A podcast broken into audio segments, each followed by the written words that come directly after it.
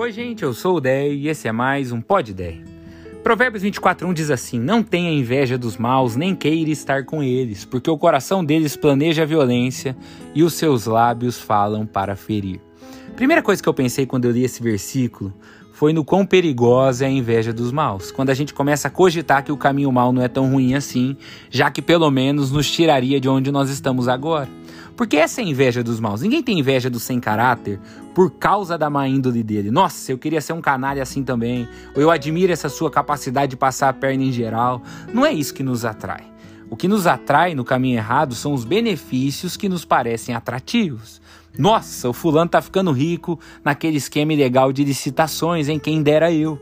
Ou então quer saber, eu trato todo mundo bem nessa empresa, eu só me lasco, eu vou começar a fazer igual a Carminha, vou jogar esse jogo da politicagem, da maledicência, vou inventar umas mentiras e pelo menos aumenta a minha chance de ficar com essa promoção. Cuidado, os benefícios não podem nos atrair demais. Por isso que a Bíblia diz para a gente não comer o pão do invejoso. Porque não é para você avaliar o pão, é para você avaliar o anfitrião. Não é para você se encantar com a oferta, é para você pensar em quem é que está oferecendo. Não é só sobre a ideia da empresa que parece que vai te deixar rico em um ano. É pensar se esse sócio aí vale a pena. Não é só estar num relacionamento porque família é plano de Deus. É também avaliar bem se essa pessoa aí do seu lado faz sentido. Só que depois disso, eu comecei a pensar um pouco mais sobre esse lance da inveja dos maus e me pesou algo no coração. Eu me perguntei por que raios eu estou me colocando tanto do lado de cada cerca. E se eu for mal também? Não que eu seja mal nas coisas grandes e escandalosas, eu nunca matei ninguém. Mas e quanto à minha maldade nas coisas pequenas do dia a dia? No jeito de falar, por exemplo, quando eu estou irritado. Porque esse texto fala de lábios que falam para ferir. Isso aí eu já fiz muitas vezes. E se eu for mal na indiferença, por exemplo? Porque Jesus, quando questionou os religiosos, perguntou assim: O que é lícito fazer no sábado? Fazer o bem ou fazer o mal? Daí ele exemplifica: salvar uma vida ou deixar que se perca. Percebe que o contrário de salvar uma vida não é destruí-la intencionalmente, é só deixar que se perca. Existe maldade na indiferença. É quando eu digo, quer saber, não é problema meu, a ciclana é bem grandinha, cada um com seus problemas. É quando eu não movo uma palha pelo meu relacionamento e vou deixando que esfrie, que se perca, indiferença. Porque o que me assusta é pensar que gente que está errada também acha que está certa na maioria das vezes. Gente errada também apresenta razões óbvias para ser como são e justificam os erros como sendo pontuais, ainda que tenham entrado por um caminho assim.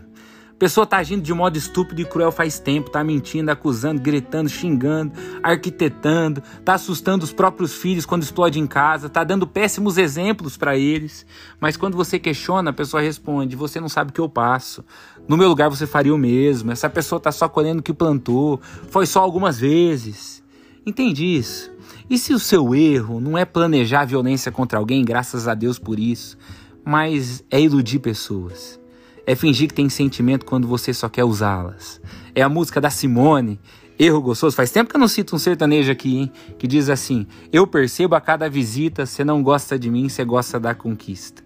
E agora, como eu fico nessa casa, com um sorriso ou choro no rosto, você vem aqui, me acostuma errado, cola os meus pedaços pra quebrar de novo.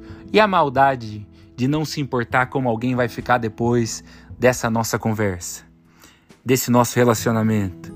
E se o seu erro não é roubar um banco, mas é super proteger os seus filhos, controlando a vida deles no máximo e gerando neles a sensação de que não são capazes de nada?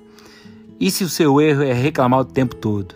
É todo dia chegar em casa com um discurso de que o dia foi horrível, porque você vive refém de validar a si mesmo através do esforço e nem percebe que imprime na sua família o sentimento de que são um peso para você. E eu não estou dizendo tudo isso para te deixar triste, de verdade, mas para duas coisas. Primeiro, para gerar compaixão em nós. Jesus disse que quem separa joio de trigo é ele, não a gente, porque nós julgaríamos errado. E pensando bem, isso é bom para nós, porque vai que nós somos joio nesse momento. Então, que Jesus nos ajude para que a gente seja melhor no que precisa.